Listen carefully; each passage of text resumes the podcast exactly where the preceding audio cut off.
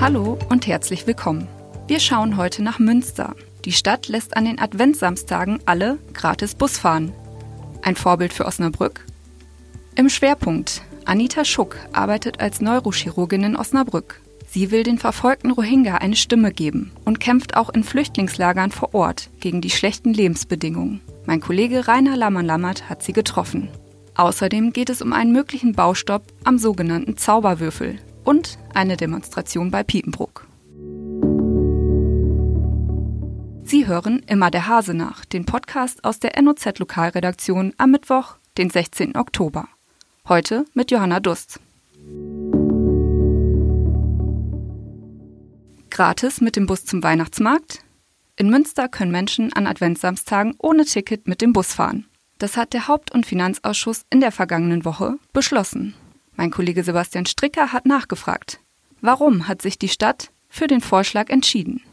Die Idee dahinter ist, äh, erstmal den, ähm, den Verkehr an den Adventssamstagen in Münster zu entlasten. Münster hat, äh, äh, ähnlich wie Osnabrück, ja auch äh, Weihnachtsmärkte, ähm, die äh, von vielen Touristen auch äh, angefahren werden. Äh, da ist in der Stadt äh, auf den Straßen natürlich an diesen Tagen höllisch viel los, abgesehen von den Leuten, die sowieso kommen, um zum Beispiel Weihnachtsgeschenke zu kaufen. Und äh, man hat jetzt äh, gesagt, wenn wir das Busfahren umsonst machen an diesen Tagen, dann lassen vielleicht mehr Leute ihr Auto stehen und steigen auf den Bus um. Das kostet natürlich eine Menge Geld. Die Stadtwerke Münster rechnen insgesamt mit Kosten in Höhe von vierhundertfünfzigtausend Euro. Ist das Konzept ein Vorbild für die Stadt Osnabrück? Die Idee klingt erstmal ganz gut. Wir machen das Angebot besonders preiswert, damit viele Leute umsteigen oder sogar äh, kostenlos. Ähm, Die Stadtwerke in äh, Osnabrück sehen das allerdings völlig anders als die in Münster und sagen, nee, diesen Ansatz äh, äh, finden wir ähm, wenig erfolgversprechend. Also natürlich würde es, äh, wird es dazu führen, dass viele Leute in den Bus steigen, das schon. Ähm, aber äh, das äh, ist vermutlich eher so eine Art Strohfeuer, ne? Also die Leute, die dann den Bus nutzen, werden äh, nicht bei der Stange bleiben. Das ist in Münster auch ein ganz wichtiges Argument gewesen, dass man sagt, wir machen das jetzt mal, ne? Wir wollen dadurch auch Kunden gewinnen. Ne? Wenn die sehen, dass das mit dem Bus gut klappt, dann steigen die vielleicht dauerhaft um. Das ist also auch eine, eine ganz gezielte Werbemaßnahme. Davon ist man in Osnabrück überhaupt nicht überzeugt und denkt, das geht nicht auf. Also du meinst, das letzte Wort äh, ist in der Sache schon gesprochen. In Osnabrück wird es keine freien Fahrten an Adventssamstagen geben. Das letzte Wort ist natürlich nie gesprochen. Die Entscheidung treffen ja nicht die Stadtwerke, sondern wie in Münster eben auch die Politik. Ne? Wenn man, äh, wenn sich hier eine, eine Mehrheit finden sollte im Rat, ähm, dass das von den Stadtwerken dann äh, verlangt wird, ne? Dann geht das natürlich auch in Osnabrück.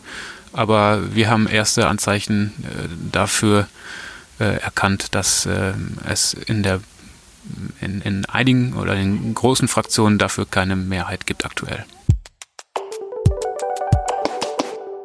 In den Nachrichten hören wir immer wieder von den Rohingya, einer muslimischen Bevölkerungsgruppe, die in Myanmar verfolgt wird. Hunderttausende leben in Flüchtlingslagern. Für uns scheint das alles oft weit weg. Mein Kollege Rainer Lammann-Lammert hat mit einer Osnabrücker Ärztin gesprochen, die zu den Rohingya gehört. Wie kam es dazu? Mit wem hast du gesprochen? Ich habe mit ihr selber gesprochen. Sie arbeitet seit Juli in der Paracelsus-Klinik und sie ist Neurochirurgin. Sie heißt Anita Schuk, ist neununddreißig Jahre alt und hat bisher in London, Solothurn und Aachen gearbeitet. Sie hat die deutsche Staatsbürgerschaft, ist auch mit einem Deutschen verheiratet, aber ihr ganzes Leben dreht sich um die Rohingya. Und das ist diese verfolgte Minderheit aus Myanmar. Ähm, ja, sie setzt sich für die Rohingya ein. Was macht sie denn genau? Sie ist Sprecherin des European Rohingya Council. Das ist eine Gruppe, die versucht, Lobbyarbeit für diese verfolgte Minderheit zu machen. Sie ist schon zweimal zum Menschenrechtsrat der UNO gefahren, stand dort zweimal auf der Redeliste. Einmal kam es dann nicht mehr dazu, aber im März dieses Jahres hatte sie auch Gelegenheit, vor diesem Menschenrechtsrat der UNO zu sprechen. Das war in Genf. Aber sie spricht nicht nur für die Rohingya, sie arbeitet auch in Flüchtlingslagern. Das macht sie ehrenamtlich und sie hat mir gesagt, dass sie auch im November wieder nach Bangladesch fahren will, um dort traumatisierten Frauen speziell zu helfen. Also man muss wissen, in Bangladesch gibt es das größte Flüchtlingslager weltweit. Da leben eins Komma eins Millionen Rohingya, das ist ja eine muslimische Minderheit, die aus Myanmar vertrieben wurde. Und ähm, in diesen Flüchtlingslagern äh, herrscht ein trostloser Alltag. Es gibt keinen Zugang zur Bildung. Es herrscht auch Gewalt. Und die Leute verzweifeln, weil sie traumatische Erfahrungen gemacht haben, aber auch, weil sie keine Perspektive haben, da rauszukommen. Das muss eine schreckliche Situation sein. Es gibt keine Bildung für die Kinder. Und mh, ja, Anita Schuk möchte daran arbeiten, dass diese Menschen eine Perspektive bekommen. Und äh, es geht ihr auch darum, dass das Schicksal der Rohingya überhaupt von der Weltgemeinschaft anerkannt wird. Denn viele nehmen das offensichtlich auch gar nicht besonders ernst. Viele denken auch, naja, in Myanmar, da ist doch jetzt äh, die Nobelpreisträgerin Aung San Suu Kyi an der Macht. Da geht es doch eigentlich ähm, menschlicher zu als noch während der totalen Militärherrschaft. Anita Schuk sagt, diese Aung San Suu Kyi ist eine Rassistin. Sie setzt sich nur für ihre eigenen Eliten ein und sie drückt die Augen zu, wenn es um die Rechte der Rohingya geht. Du hast die Situation in den Flüchtlingslagern schon ein bisschen geschildert. Also vor allem Bildung fehlt. Anita Schuk ist dagegen Medizinerin. Wie hat sie das geschafft? Das ist eine ganz große Ausnahme. Sie hatte das besondere Glück, dass ihr Vater ein Chemieingenieur ist, der im arabischen Raum und auch, ich glaube, in anderen Ländern, also international tätig war und somit auch über Geld verfügte. Und diesem Mann war es ganz wichtig, dass seine drei Töchter eine gute Bildung in Anspruch nehmen können. Alle drei Töchter sind Ärztinnen geworden. Die eine arbeitet in Dubai, die andere in Kopenhagen. Ja, und Anita Schuk arbeitet in Osnabrück. Ähm, vielleicht eine abschließende Frage. Was für einen Eindruck hat sie auf dich gemacht? Ja, sie ist eine zierliche Person.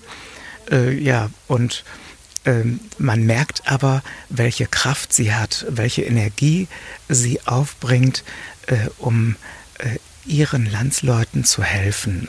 Ich denke, das ist ein irrsinniger Aufwand. Sie ist verheiratet, hat zwei Kinder, aber ihr Mann und ihre beiden Kinder leben in der Schweiz. Das ist ja auch schon mal sehr schwierig, so einen Alltag zu leben. Und trotzdem wird sie jetzt auch im November nochmal nach Bangladesch fliegen. Sie wird dort Nähmaschinen kaufen, die gibt es dort auf dem heimischen Markt. Sie wird auch andere Dinge mitbringen, die man nur in Deutschland äh, gut einkaufen kann. Und sie will dort äh, vor allem den Frauen helfen, äh, dass sie aus diesem Elend herauskommen. Ja, vielen Dank für deine Eindrücke, Rainer.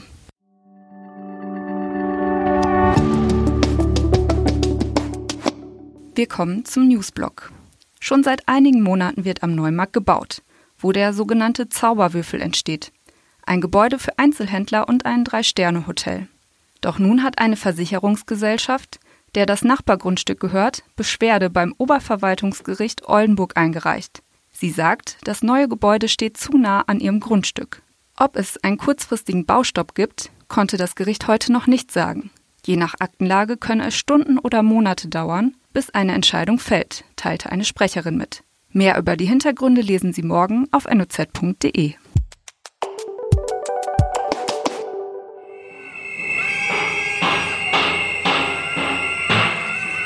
Mit Pfeifen und Trommeln haben heute hundert Menschen vor der Osnabrücker Piepenbrock-Zentrale demonstriert. Die Gebäudereinigergewerkschaft I G Bau hatte zu dem Warnstreik aufgerufen, um den Druck im laufenden Tarifstreit zu erhöhen. Warum die I G Bau die Piepenbrock-Gruppe an den digitalen Pranger stellt, lesen Sie morgen in der Neuen Osnabrücker Zeitung und auf n o z punkt d e.